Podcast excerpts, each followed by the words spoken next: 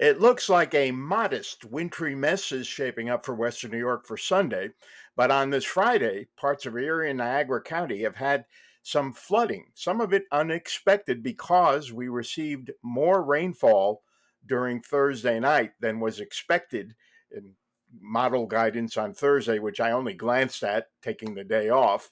Uh, it looked like rainfall amounts in actuality were almost double what were being projected as the amounts in some of the models we depend on. And combined with the snow melt, the relatively mild temperatures, this wasn't from ice jams on streams and creeks. It was just too much water running into depressed areas in the roadways. And there were quite a number of road closures during Friday morning. Flood warnings were issued for Erie and Niagara County.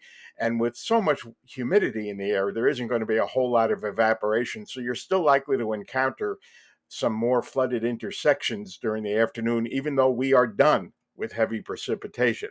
As far as what goes on this weekend, not much on Saturday and not much to cheer you up in terms of appearances. We're going to have a solid overcast. There could be a little bit of drizzle or a few flurries early on Saturday. Nothing of consequence, nothing that will add to the moisture load in the soil or your basements. But then on Sunday, an area of low pressure is going to be passing by to our south and uh, the precipitation is probably going to start in the pre dawn hours of Sunday as mostly rain with some wet snow mixed in over the hills. But then the column of air in the lower atmosphere is going to cool, and it does appear as this precipitation spreads northward to the Niagara frontier the atmosphere is going to cool enough for the rain and mixed precipitation to change over to just snow.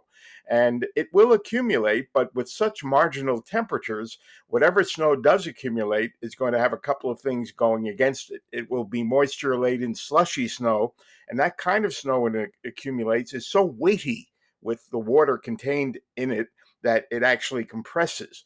And that weight and compression generates heat at the bottom of the snow, causing some melting near the surface. So at this point on Friday, it does not appear that major accumulations are possible. There are a couple of outlier models that have heavier amounts than others. But in general, it looks like mixed precipitation early Sunday in the pre dawn hours, turning to all snow during the mid and late morning hours and for the afternoon, enough to make untreated surfaces slippery with kind of a slushy accumulation. And uh, there will be, as I said, some melting because it's such moisture laden snow, but uh, amounts could come up to two to three inches. And a couple of the outlier models have higher amounts than that at highest elevations in the southern tier.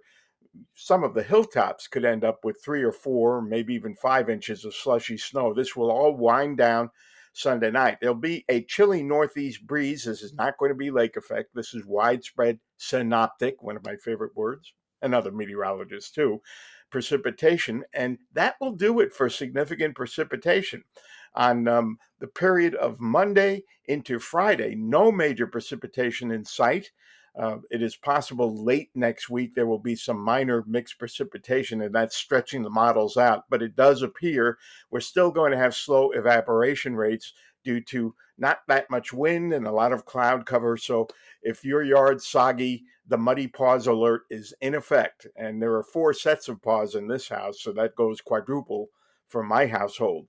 And a lot of wet basements are going to stay wet, but hopefully you all have working sump point uh, pumps as we do to help out with the runoff in the basement. So at least after Sunday's slushy, modest snow, we are done with any significant precipitation for the near future. For those of you with interests in the West and in California, there are signs that uh, late next week an atmospheric river is going to deliver a punch, several punches of flooding rains to parts first of Northern California, then overspreading Southern California, and also a lot of snow in the Sierra Mountains and getting into the, the Rockies too eventually.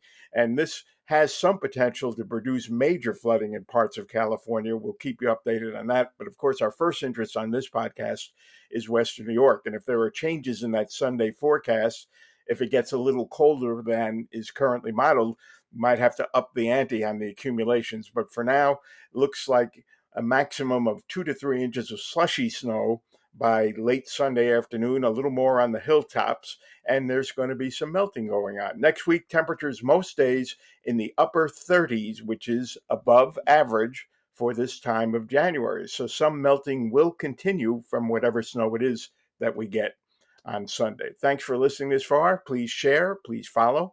And this podcast is available on virtually every platform. All you need to do if you don't like Spotify is to type in the name of the podcast, Don Paul's Bits O Blather, and it will show up on the other platforms too.